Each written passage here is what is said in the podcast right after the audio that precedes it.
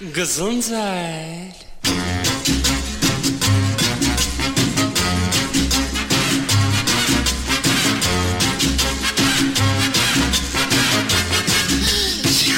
Gesundheit.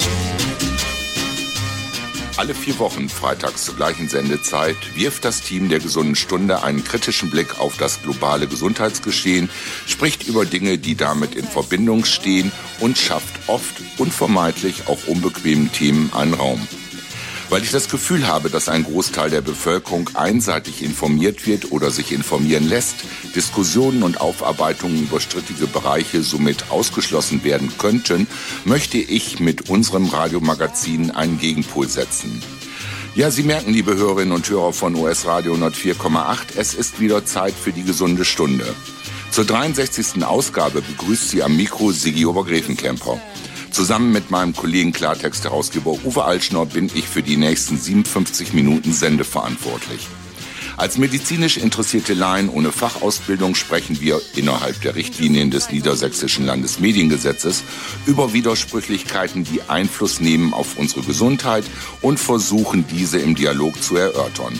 Trotz aller Meinungsfreiheit ist es uns dabei wichtig, dass keine negativen Rückschlüsse auf OS Radio 104,8 gezogen werden können und unser Radiomagazin ausschließlich der Bereitstellung von Informationen und Inhalten dient, die nach bestem Wissen und Gewissen recherchiert sind, durch Quellennachweise belegt werden können und aus denen sich jeder eine eigene Meinung bilden sollte. Die Menschenwürde, der klare Menschenverstand, die Meinungsfreiheit und vor allen Dingen die Aufarbeitung kritischer Gesundheitsthemen liegt mir am Herzen. All das sind Attribute für unsere Gesundheit. Eigentlich hatte ich für die heutige Ausgabe der Gesunden Stunde das Thema Agenda 2030 vorgesehen, mich aber aus aktuellem Anlass umentschieden, und zwar für den Fall Bhakti. Was das mit unserem großen Thema Gesundheit zu tun hat, erfahren Sie nach unserem ersten Musiktitel Piano von La Paz. Dieser Song geht an dich. Ich mach jetzt Piano, glaub mal, ey, das fällt mir gar nicht so leicht. Hab kaum auf mich geachtet, brauch jetzt einfach mal Zeit für meinen Körper und Geist. Für meinen Körper und Geist. Zurück in der gesunden Stunde hören Sie am Mikro Sigi Oberrevenkemper. Vorgesehen für heute war eigentlich ein Diskurs über die Agenda 2030. Als ich aber am vergangenen Dienstag ein Foto meines Kollegen Uwe Altschner im NDR Online-Portal bei einer Gerichtsverhandlung in Plön gesehen habe, entschied ich mich um. Denn bei dem Prozess ging es um Professor Sukharit Bhakti, Mediziner, Mikrobiologe und Autor, der in den letzten drei Jahren als Corona-Maßnahmen Warner und Impfskeptiker von sich reden gemacht hatte. Was der Fall Bhakti mit unserem Gesundheitsmagazin zu tun hat, möchte ich im Verlauf der Sendung erörtern und begrüße hierzu Klartext-Herausgeber Uwe Altschner. Hallo Uwe, herzlich willkommen zur 63. Ausgabe der Gesunden Stunde. Hallo lieber Siggi, hallo liebe Hörerinnen und Hörer hier bei OS Radio 104,8. Erklär der Hörerschaft und mir doch zunächst, warum du am 23.05. nach Plön gefahren bist. Was gab es da Wichtiges für dich zu tun? Ja, ich glaube, die Frage ist, was hat die Verhandlung gegen Professor Bhakti mit unserer Sendung zu tun und warum bin ich da hingefahren? Hängt mit, mittelbar damit zusammen. Ich bin hingefahren erstmal, um mir ein eigenes Bild davon machen zu können, was tatsächlich verhandelt worden ist. Ich habe mich als äh, Prozessbeobachter, als journalistischer Prozessbeobachter dort akkreditiert und saß dann gleich morgens um 9.12 Uhr, als die Verhandlung losging, im Saal und habe alles, was in der Verhandlung maßgeblich war, dann auch direkt selber verfolgt, bin da also nicht unmittelbar auf äh, die Medienberichte angewiesen. Und ich glaube, wenn man jetzt mal einen Blick auf die Zeitungen wirft, dann ist es auch, äh, glaube ich, ganz hilfreich. Die zweite Frage nehme ich jetzt mal vorweg, was hat das mit unserer Sendung zu tun? Es hat natürlich enorm mit unserer Sendung zu tun, weil Professor Bhakti jemand war, der vom ersten Moment an Zweifel hatte, ob das, was uns hier regierungsseitig als Begründung für Maßnahmen, die so einschneidend waren wie äh, niemals zuvor in der Geschichte unseres Landes, als Begründung präsentiert worden ist, daran hatte Bhakti als einer von wenigen, er war nicht der Einzige, aber war einer von wenigen, massive Zweifel, hat die auch öffentlich geäußert, hat einen Brief an die Kanzlerin verfasst und ist sofort ausgegrenzt worden, persönlich herabgesetzt worden. Die Uni Mainz hat ihm seinen Professoren-Account gesperrt, also er hatte keinen Zugang mehr zu seinen dienstlichen E-Mails. Er war Emeritus in äh, einer der wichtigsten, größten, ältesten Universitäten in Deutschland und einem Professor das dann zu sperren, ohne einen äh, tatsächlich kräftigen Grund, ist schon ein starkes Stück. Und dass es eben kein triftiger Grund war, wissen wir heute, weil vieles von dem, was Herr Bakti damals hinterfragt hat, war tatsächlich nicht evidenzbasiert. Und insofern ist das, was seitdem in unserem Land geschehen ist, mit der Begründung einer gesundheitlichen Notlage ist hochrelevant auch für unsere Sendung, die gesunde Stunde und äh, für unser gesundes Wohlergehen im Land. Uwe, du hast eben gesagt, du möchtest dich nicht auf die Berichte in den Medien verlassen, sondern dir ein eigenes Bild machen. Ein Tag nach der Verhandlung stand am 24.05. folgender Kommentar zum Artikel Freispruch für Querdenker Star Bhakti in der NOZ. Zitat Anfang. Der Fall Bhakti ist ein gutes Beispiel für das Prinzip Meinungsfreiheit. Man darf in Deutschland alles Mögliche sagen, sogar einen Haufen Unsinn. Man darf so tun, als sei man ein seriöser Wissenschaftler und Falschinformationen verbreiten. Man darf die Politik in diesem Land weitreichend kritisieren. Man dürfte behaupten, dass die Erde eine Scheibe wäre. Und so stand der Professor nicht etwa vor Gericht, weil er angsterfüllte Bürger während der Pandemie mit pseudowissenschaftlichen Falschinformationen traktierte, Bhakti verharmloste die Corona-Pandemie massiv, riet von Masken und Impfungen ab und argumentierte mit vermeintlich wissenschaftlichen Fakten, die in den meisten Fällen einer Prüfung nicht standhielten. Dafür muss er sich Widerspruch anhören, darf aber weitermachen. Sein Recht endet jedoch da, wo Grenzen anderer massiv überschritten werden. Niemand darf zum Beispiel zum Mord an einem anderen aufrufen. Auch Volksverhetzung ist strafbar. Für letzteres war der unseriöse Wissenschaftler nun angeklagt und wurde schließlich freigesprochen. Das Gericht argumentierte, es sei nicht auszuschließen, dass Bhakti nur die israelische Regierung gemeint habe. Zu diesem Schluss kann man kommen. Es gilt, im Zweifel für den Angeklagten. Seinen unbelehrbaren Fans dürfte dieser Beleg für Meinungsfreiheit und Rechtsstaatlichkeit indes wohl nicht überzeugen. Sie halten an einem Personenkult unabhängig von allen Fakten fest. Zitat Ende. Uwe, ich hole mir ja gern immer zwei Meinungen ein und so liegt es nahe, dass ich dich als Prozessbeobachter mit einbeziehe. Kannst du diesem Kommentar zustimmen oder siehst du die Angelegenheit differenzierter? Um was ging es eigentlich in diesem Prozess und was hat das mit unserer Sendung zu tun nochmal? Ja, also ich kann nur sagen, dass ich sprachlos bin über diesen Kommentar. Es ist äh, tatsächlich zunächst einmal nur ein Kommentar und insofern ist es etwas, was diese unseriöse Journalistin zu verantworten hat. Sie hat Herrn Bhakti als unseriösen Wissenschaftler bezeichnet. Dann darf ich mir erlauben, sie als unseriöse Journalistin zu bezeichnen, denn das ist ein starkes Stück, was sie da gemacht hat, wie sie arbeitet, was sie da an Aneinanderreihungen hat, um damit assoziative Ketten zu erzeugen im Betrachter. Ähm, also in dem Auge des Betrachters, das ist schon hochmanipulativ äh, und es ist vor allen Dingen äh, nicht faktenbasiert. Äh, zum einen war diese Dame nicht in Plön. Sie verlässt sich also auf Hörensagen, auf Agenturberichte oder auf Korrespondentenberichte.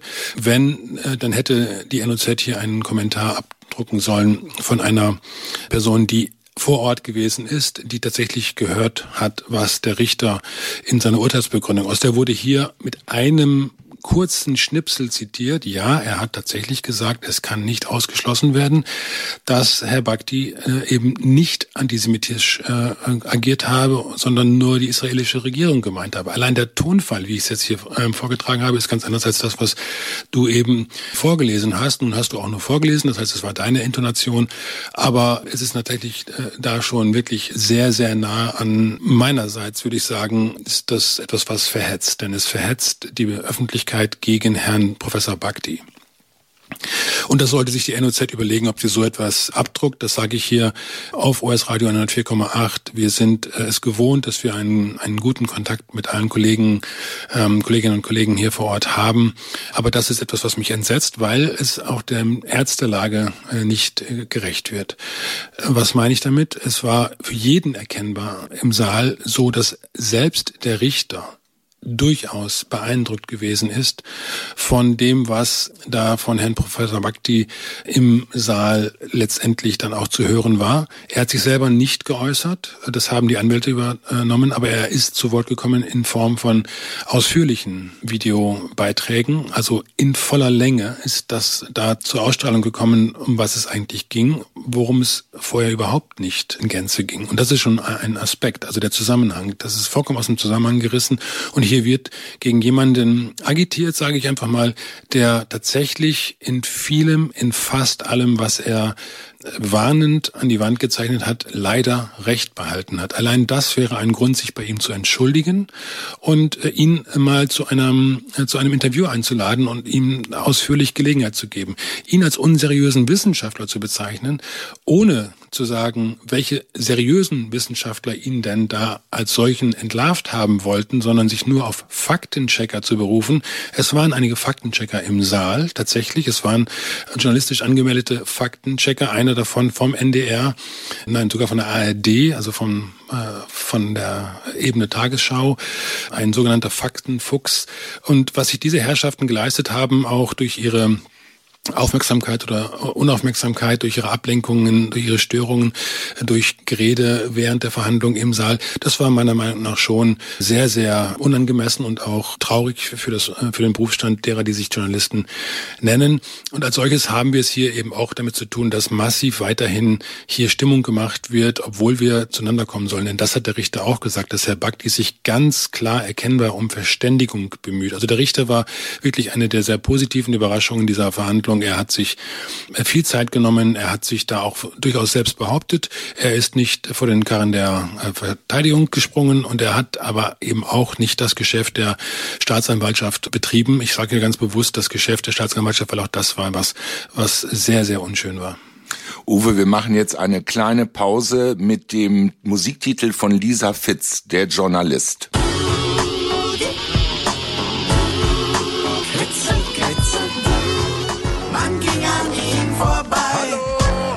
Jemand? Liebe Hörerinnen und Hörer von OS Radio 104,8, in der gesunden Stunde spricht Sigurd Grevenkemper weiter mit Klartext-Herausgeber Uwe Altschner über die Verhandlung von Sukarit Bhakti am 23.05. in Plön.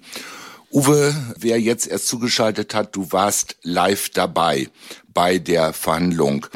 Erklär doch mal bitte der Hörerschaft und mir, um was ging es eigentlich in dem Prozess oder in der Verhandlung? Wegen was wurde denn Professor Bhakti angeklagt?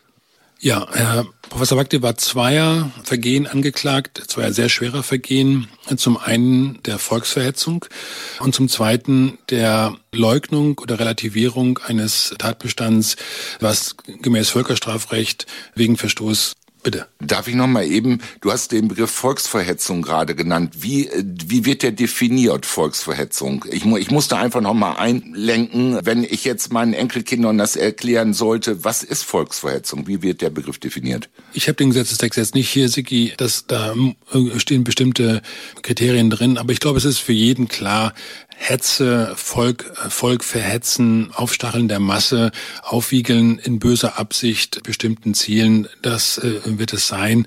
Aber jeder von uns hat ein Gefühl dafür, wie schwer es ist, wenn jemand der Volksverhetzung angeklagt ist. Und dann in dem Zusammenhang eben auch zweitens der äh, Relativierung des Holocaust. Denn das ist das, was ich äh, noch sagen wollte, die nach dem Völkerstrafrecht hoch, ja, verbotene äh, Tat, NS-Unrecht, äh, Taten zu ähm, relativieren, äh, zu verharmlosen oder dergleichen. Das ist ihm vorgeworfen worden von der Generalstaatsanwaltschaft Schleswig-Holstein in Person der Antisemitismusbeauftragten der Generalstaatsanwaltschaft, Frau Oberstaatsanwältin Silke Füssinger. Und äh, es hat eine Vorgeschichte, weil Herr Professor Bhakti äh, war angezeigt worden, nachdem er im, im April äh, 2021 im Rahmen eines Interviews bestimmte Äußerungen getätigt haben soll. Er hat ein Interview gegeben, aber es wurden eben ihm aus diesem insgesamt über 90-minütigen Interview ganz wenige Sätze als strafwürdig vorgehalten im Hinblick auf die Volksverhetzung. Und im zweiten ging es dann um eine Rede, die er im September 2021 gehalten hatte auf dem Rathausplatz in Kiel im Rahmen des Bundestagswahlkampfes, wo er dann den Holocaust geleugnet haben soll, in der Absicht, die Würde anderer herabzuwürdigen. Und so ähnlich heißt es in dem Anklagetext. Das ist etwas, wo auch da schon allein der Bezug Anklage wegen Holocaustleugnung reicht.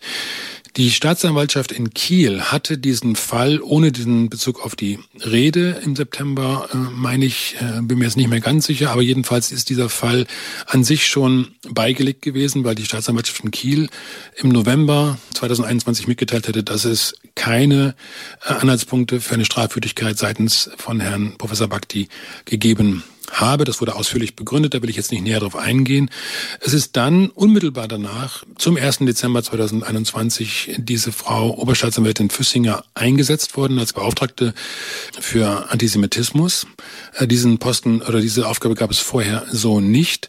Auch da ist erstmal dieser zeitliche Zusammenhang relevant. Und relevant ist auch, dass Frau Füssinger zuvor zuständig war für politische Kriminalität, für politische Straftaten. Also das heißt, da gibt es einen ganz klaren Bezug zu der Definition, zu politischen Definitionen von dem, was Recht und, und Unrecht ist, äh, was äh, in diesem Sinne äh, als politische Kriminalität gelten kann. Das spielt hier auch eine gewisse Rolle, weil es ist tatsächlich in diesem Zusammenhang am Tag der Verhandlung von der Frau Füssinger und der Generalstaatsanwaltschaft vorgehalten worden von einer Holocaust-Überlebenden, die 1927 in Schwerin geboren wurde, dass diese Anklage, dieser Vorwurf an Herrn Professor Bhakti an sich schon ein Instrumentalisierung des Holocaust sei, äh, wogegen sich diese Dame, selbst Überlebende des Holocaust, äh, wie gesagt, ihre Familie ist in Sobibor ums Leben gekommen, Irene Tokaja ist es, die da sich äh, öffentlich zu Wort gemeldet hat.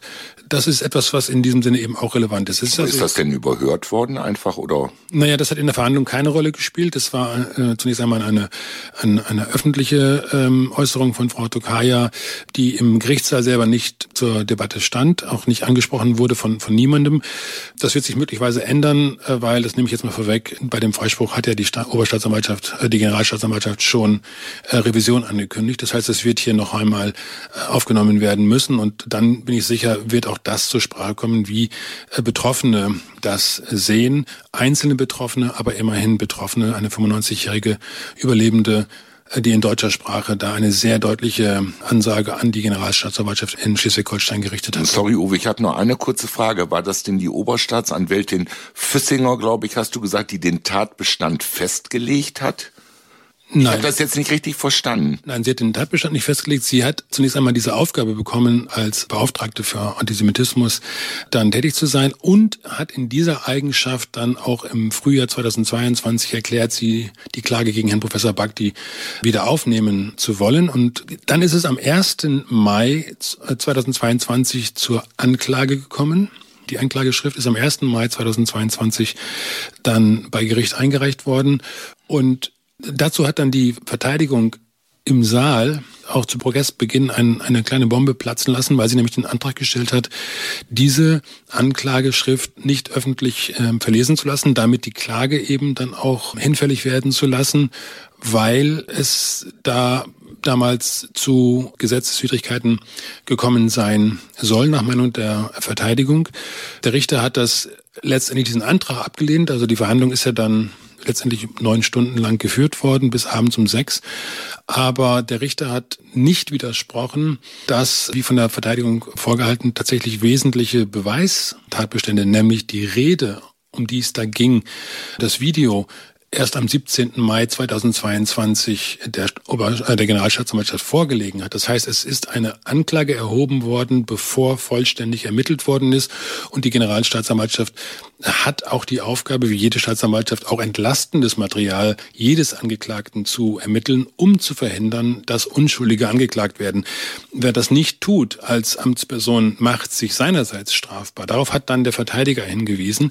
Und das steht erstmal im Raum. Und ich glaube, das ist auch etwas, wo sich die Generalstaatsanwaltschaft als äh, Behörde, aber eben auch Frau Füssinger als Person, glaube ich, noch Gedanken wird machen müssen, wie dieser Umstand aus der Welt geschafft werden äh, soll. Anders als mit persönlichen Konsequenzen kann ich mir das persönlich kaum vorstellen, aber das ist eine Entscheidung, die ich nicht zu treffen habe. Nur da hat eine Generalstaatsanwältin oder eine Oberstaatsanwältin für die Generalstaatsanwaltschaft von Schleswig-Holstein eine Anklage erhoben, obwohl nachweislich wesentliche Evidenz, wesentliche äh, Tatbestände erst nachher zur Kenntnis gelangt waren auf die sie sich aber in der Anklage schon bezogen hat. Das, also, das ist ein sehr komplexer äh, Fall insgesamt, über den sich auch in der öffentlichen Berichterstattung gar nichts findet, nämlich auch die Frage, dass zum Beispiel bei solchen Anklagen wie Volksverhetzung und Antisemitismus, Verharmlosung des Holocaust, da müssen dann natürlich die Gesamtumstände einer solchen jeweils dann fraglichen Äußerung betrachtet werden. Alles das ist eben hier in diesem Fall nachweislich nicht geschehen, sondern das ist etwas, was in sehr fragwürdiger Weise da ausschnittsweise in die Öffentlichkeit gezerrt worden ist, um äh, ganz offensichtlich Herrn Professor Bakti damit zu schaden. So hat es jedenfalls die Verteidigung dargestellt. Uwe, ich muss diese ganzen Informationen erstmal verdauen und mache eine kleine Pause mit Pompous Fool von Eric Clapton. Danach sprechen wir weiter.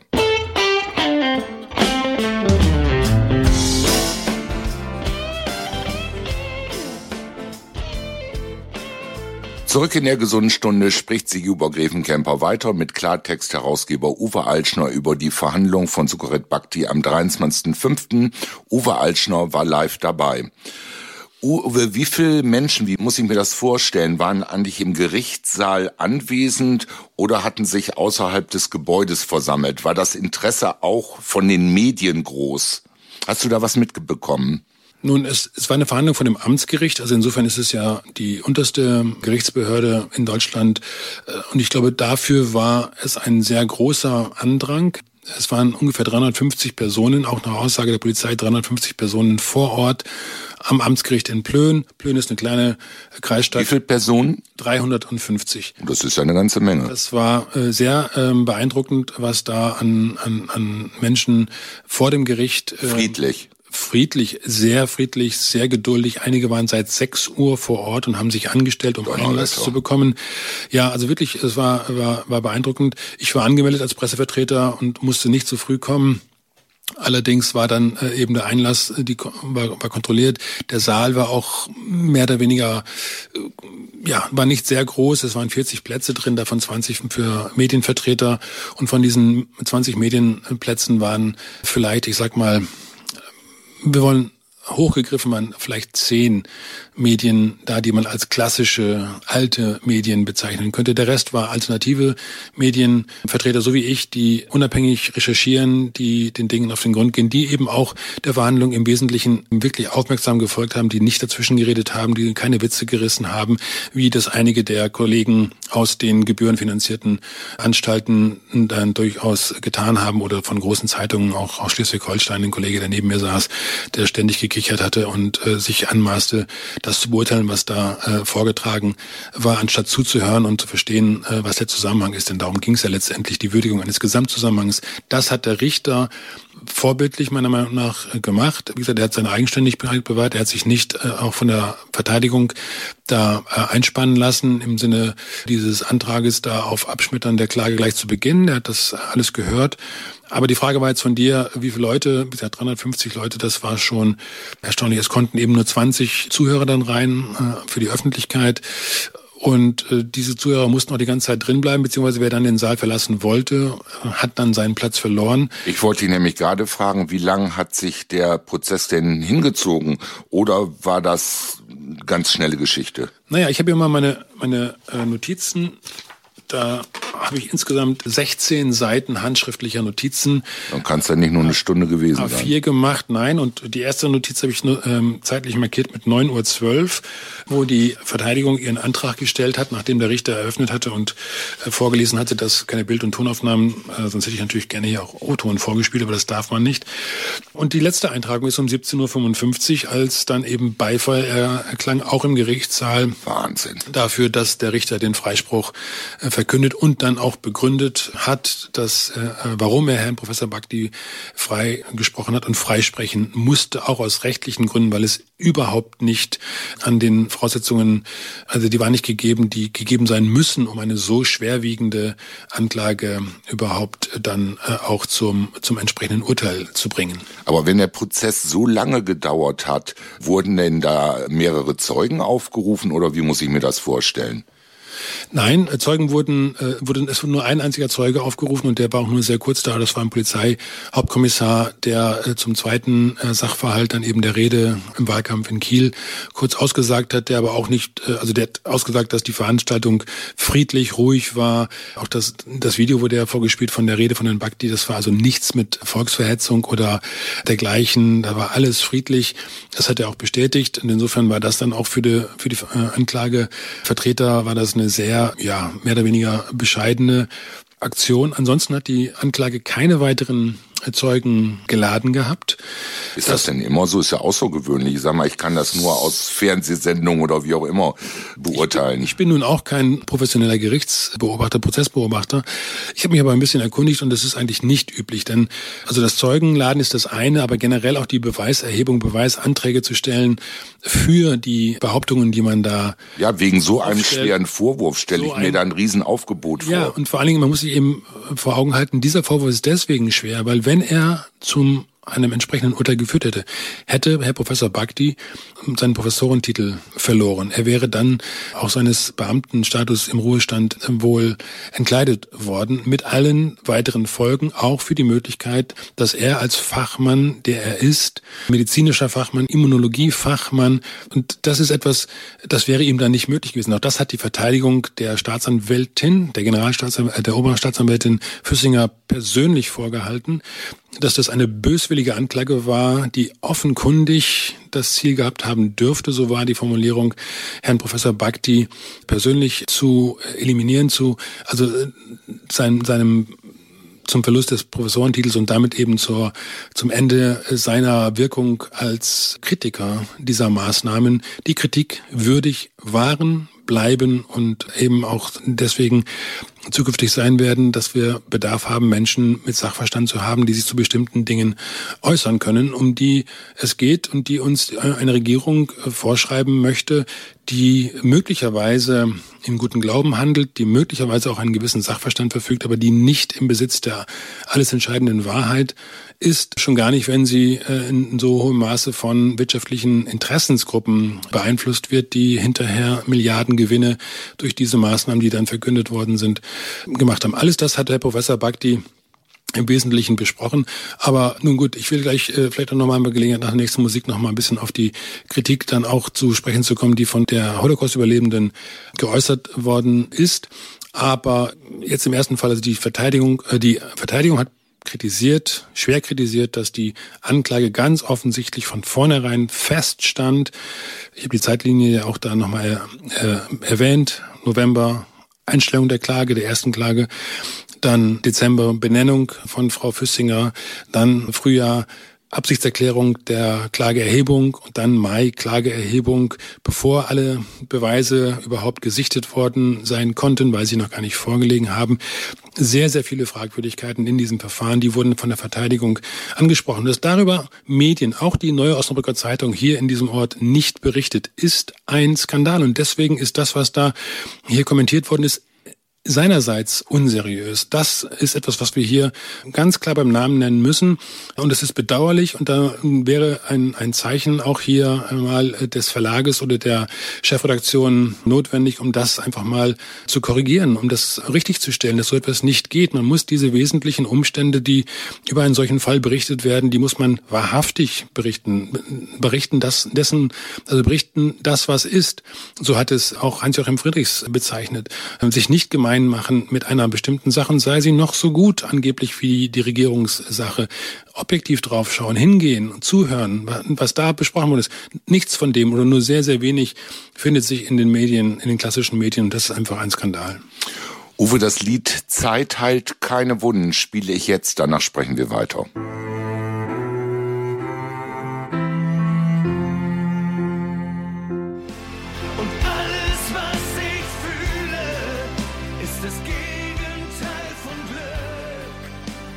In der gesunden Stunde spricht Sigi über Grevengemper weiter mit Klartext-Herausgeber Uwe Altschneu über die Verhandlung von Sukarit Bhakti am 23.05.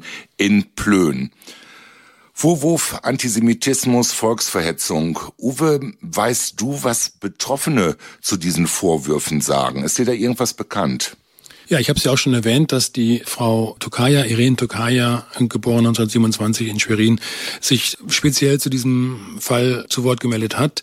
Ich stehe tatsächlich auch mit Frau Tokaja direkt im persönlichen Kontakt, äh, weil es etwas ist, wo ich auch als Historiker sage, hier müssen wir hinschauen, wenn Menschen wie Frau Tokaja sagen, auch sie fürchtet um eine Wiederholung des Holocaust im Zusammenhang mit Maßnahmen, die wir in den letzten drei Jahren erlebt haben. Ich mache mir da kein Urteil, ausdrücklich kein Urteil zu eigen, aber ich halte es für eine absolute Notwendigkeit, dass wir als Gesellschaft darüber sprechen, dass es Menschen gibt, die persönlich betroffen sind, die auch ausweislich des Berichtes, den ja 1979 eine Kommission, eine beauftragte Kommission von US-Präsident Jimmy Carter beauftragte Kommission von Überlebenden oder nicht nur Überlebenden, aber von Menschen, die zum Holocaust und zum Holocaust-Gedenken, zum angemessenen Holocaust-Gedenken Vorschläge unterbreiten sollten. Diese Kommission hat damals unter Vorsitz von Elie Wiesel, selber Auschwitz-Überlebender, späterer Nobelpreisträger, hat selber bestätigt, dass die technologische Entwicklung eine Gefahr für die Wiederholung eines Holocausts ist und dass es an der Verantwortung, also es eine Verantwortung der Gesellschaft ist, daraus zu lernen und darüber zu sprechen, dass das etwas ist, was äh, eben in keiner Weise per se verboten ist, das miteinander in Bezug zu stellen. Warum ist das Thema dann so heikel? Ja, das ist ja, das ist das ist die sehr sehr äh, gute Frage. Warum wird es so heikel gemacht? Weil so. offenkundig wird es ja heikel gemacht. Das wäre die Frage. Das ist eine Antwort, die ich jetzt äh, aus der Hüfte nicht geben kann. Da gibt es verschiedene Ansätze. Man muss schauen, wer ist denn zunächst einmal, wer könnte interessiert sein, das Thema so zu behandeln, wie wir es jetzt machen, dass gar nicht wirklich hingeschaut wird. Daran könnten, wenn es so wäre, beispielsweise, dass damals nicht nur deutsche Nazis beteiligt waren, sondern auch ich sage mal Nazi-Freunde oder vielleicht auch ausländische Nazis. Es ist ja, Nazi ist ein Schlagwort. Ja, es ist eine Abkürzung der nationalsozialistischen Deutschen Arbeiterpartei, aber dahinter steht ja eine, eine Ideologie, und die ist definitiv nicht deutsch gewesen. Es gab ideologische Vorläufer, auf die sich die Nazis bezogen haben. Du sprichst haben. als Historiker mit dem entsprechenden ich Informationshintergrund. als Historiker, als jemand, der sich da jetzt intensiv äh, jetzt mehrere Jahre mit, mit beschäftigt hat. Also die Vorläufer, die ideologischen Vorläufer, da gibt es kurzfristige Vorläufer im damaligen historischen Zeithorizont. Dazu gehörten Menschen wie Henry Ford, der von Adolf Hitler als Vorbild gepriesen wurde, der ein ausgeprägter Antisemit war. Ford hat mit den Nazis große Geschäfte gemacht, Kriegs essentielle Geschäfte gemacht. Das gleiche gilt für General Motors, das gleiche gilt für IBM. Das sind alles Unternehmen, die mit Namen verbunden sind, die ihrerseits dann wiederum klare Bezüge haben zur Eugenik, zu Malthusianismus. Malthusianismus, na, ich kriege das Wort gar nicht ausgesprochen. Robert, Thomas Robert Malthus ist ein britischer, tja, Gelehrter, Anführungszeichen, Anführungszeichen gewesen, der die Hypothese aufgestellt hat, dass die Erde überbevölkert war, schon im 18. Äh, Jahrhundert, beziehungsweise im 19. Jahrhundert dann und darauf baut sich eben diese äh, Hypothese auf des begrenzten Wachstums. Das äh, mag ja alles äh, diskussionswürdig sein. Fakt ist nur, dass hier eine Verquickung dieser Gedanken mit dann Elementen wie Eugenik zu tun stattgefunden hat. Eugenik wiederum ist die Begründung angeblich besserer erblicher Voraussetzungen für Erfolg oder für gesellschaftliches Wohlergehen bei einigen und bei anderen eben nicht. Und daraus haben wir die Nazis dann das Werte und Unwerte Leben abgeleitet. Das ist ganz unstreitig. Und diese, diese Verbindungen, die sind eben so, dass sie weit über Deutschland hinausgereicht haben, dass darüber sogar die Ankläger in den Kriegsverbrecherprozessen in Nürnberg verhandeln wollten, aber es dann nicht durften. Ja, die wurden dann abgezogen, da hat es einen Wechsel in der, in der Anklage gegeben.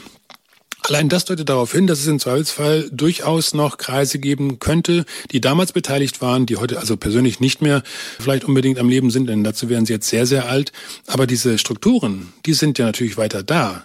Und darüber müssen wir sprechen. Das sind Dinge, die eben unter anderem auch Vera Scharaf... als Sind das die Befürchtungen von Frau Tokaja auch gewesen? Von Frau Tokaja, aber eben auch von Vera Scharaf, einer ja. weiteren Holocaust-Überlebenden. Auch mit ihr stehe ich im Kontakt, weil es ist sehr wichtig, dass man zuhört, was diese Personen zu sagen haben.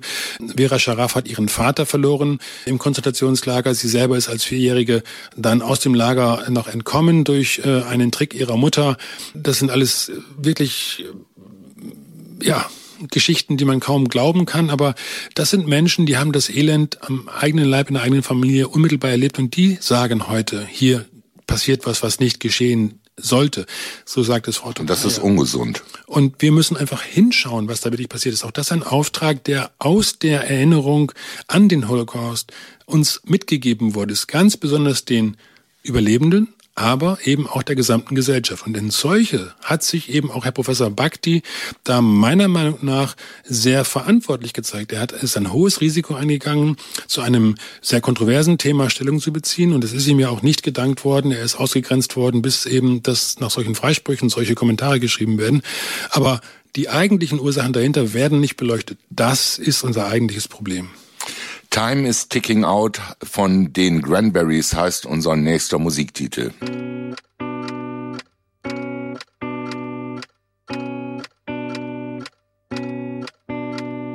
Über die Verhandlung von Professor Bakti am 23.05. in Plön spricht Sigi Gräfenkämper weiter mit Klartext-Herausgeber Uwe Altschner.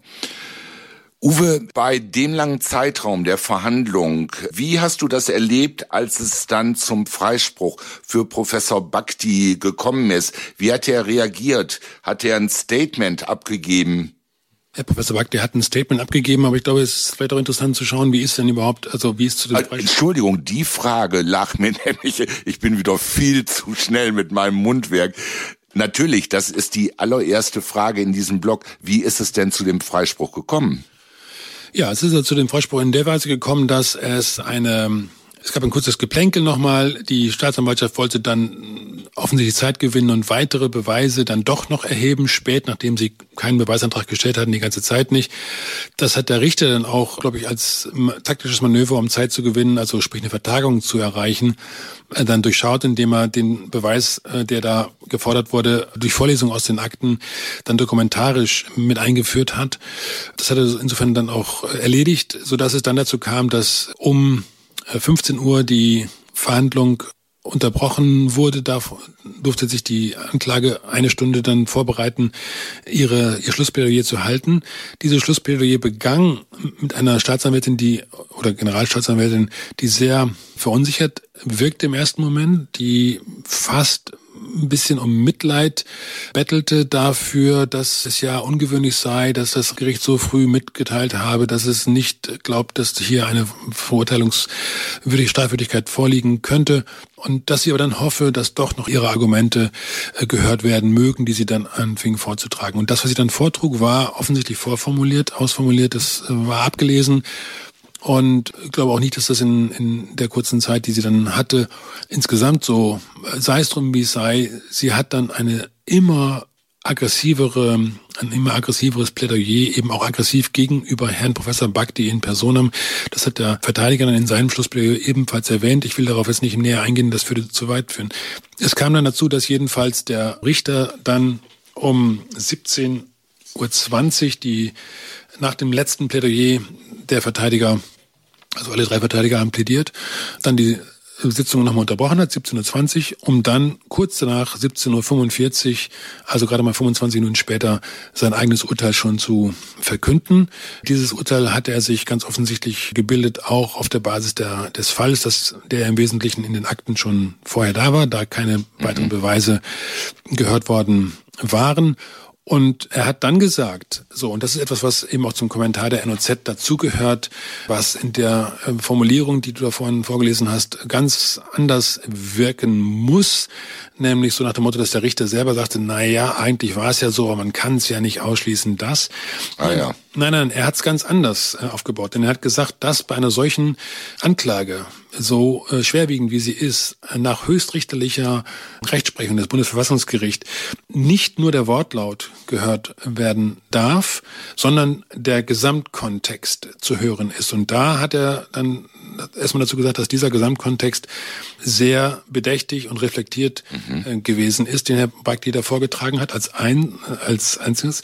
Gleichwohl sagte er, wenn solche äh, Veräußerungen gefallen sind, dann müssen sie auch als solches erstmal geprüft werden und dem Wortlaut nach könne man es tatsächlich auch als antisemitisch, möglicherweise antisemitisch zunächst einmal verstehen, aber man kann eben auch äh, nicht unterlassen, man darf nicht unterlassen zu prüfen, ob alle anderen Deutungsmöglichkeiten ausgeschlossen werden können. Und die können eben nicht ausgeschlossen werden. Und das war gar nicht im Sinne von, äh, eigentlich hätte ich ihn gerne verurteilt, aber ich muss ihn freisprechen, sondern es war dann deutlich auch herauszuhören, dass hier viele Sachen nicht vorliegen, die vorliegen müssten, wenn es tatsächlich um Volksverhetzung gehen würde, nach seiner richterlichen Aussage.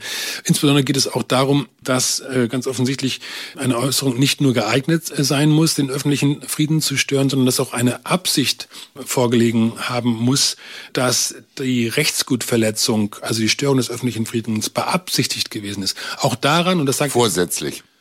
Genau, also vorsätzlich den öffentlichen Frieden zu stören, das muss äh, eben auch offensichtlich so sein. Und der Richter sagt dann, auch daran hat es gemangelt. Im Gegenteil, Herr Bakti hat in all den Äußerungen, die da im Gericht äh, ähm, vorgespielt wurden, immer sehr glaubwürdig nach Aussage des Richters auch um Verständigung geworben. Und dieses Bemühen muss ihm in einem solchen schweren Fall dann auch erst recht äh, zugute gehalten werden. Und deswegen kann es gar kein anderes Urteil geben, als dass der Angeklagte freizusprechen ist und die Staatskasse die Kosten dieses Verfahrens zu tragen habe, eines Verfahrens, das nach Meinung der Verteidigung von der Generalstaatsanwaltschaft vorsätzlich böswillig konstruiert worden ist und offenkundig das Ziel gehabt haben soll, Herrn Professor Bhakti persönlich zu schaden die Frage nach, den, nach der Auswirkung eben dann auch, wäre er verurteilt worden, wäre das natürlich ein fatales Signal gewesen für alle, die hier berechtigte Kritik äußern wollen.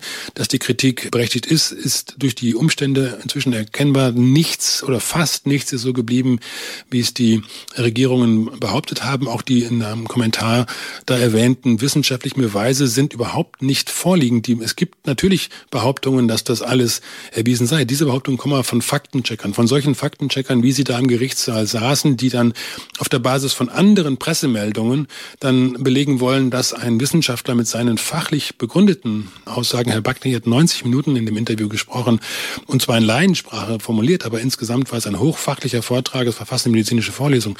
Und das mit einem Faktencheck äh, dann Anführungszeichen erledigt zu erklären, ist einfach eine Unverfrorenheit. Dazu gehört eine wissenschaftliche Debatte, die hat es nie gegeben. Bei allem, was Herr Bakti und andere Kritiker verlangt haben, niemand ist von, niemals ist jemand von von denen in die öffentlichen Talkshows oder Diskussionssendungen eingeladen wurden. Niemals hat sich Herr, Herr Spahn oder auch Herr Lauterbach oder Herr Wieler oder wie sie alle heißen, die regierungsseitigen Experten dazu bereit erklärt, fachlich mit den Kritikern wie Herrn Bakti, wie Herrn Dr. Wodak wie auch vielen anderen, Professor Hockertz, auch Herr Professor Homburg, äh, der zwar kein Mediziner ist, aber von Statistik und, und Arithmetik äh, was versteht, was das Lockdown-Geschehen andere. Niemals ist es dazu gekommen, diese Menschen mit Sachverstand zu hören. Das wäre eigentlich in einer aufgeklärten demokratischen Gesellschaft das sine qua non, also die unbedingte Voraussetzung, dass wir das nicht gemacht haben, muss uns alle schwer belasten und uns wirklich Fragen mitgeben für unser zukünftiges Verhalten als demokratische Gesellschaft. Uwe, vielen Dank für diese informativen und spannenden Schilderungen von der Verhandlung von Professor Bakti. Kämpferherz von Puls spiele ich jetzt.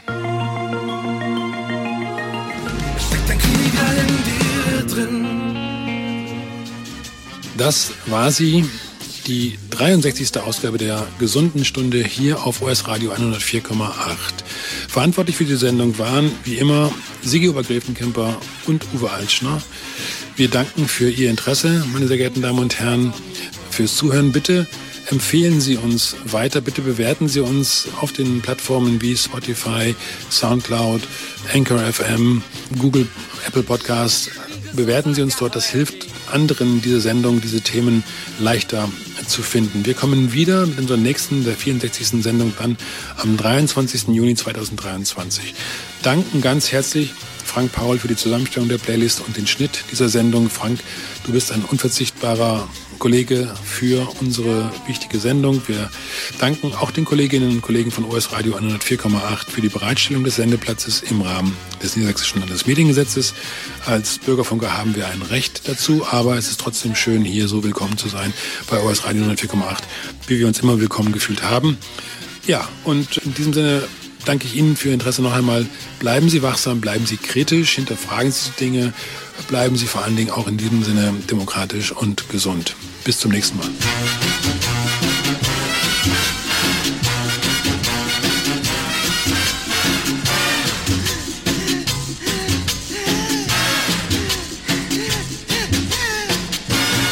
God bless you.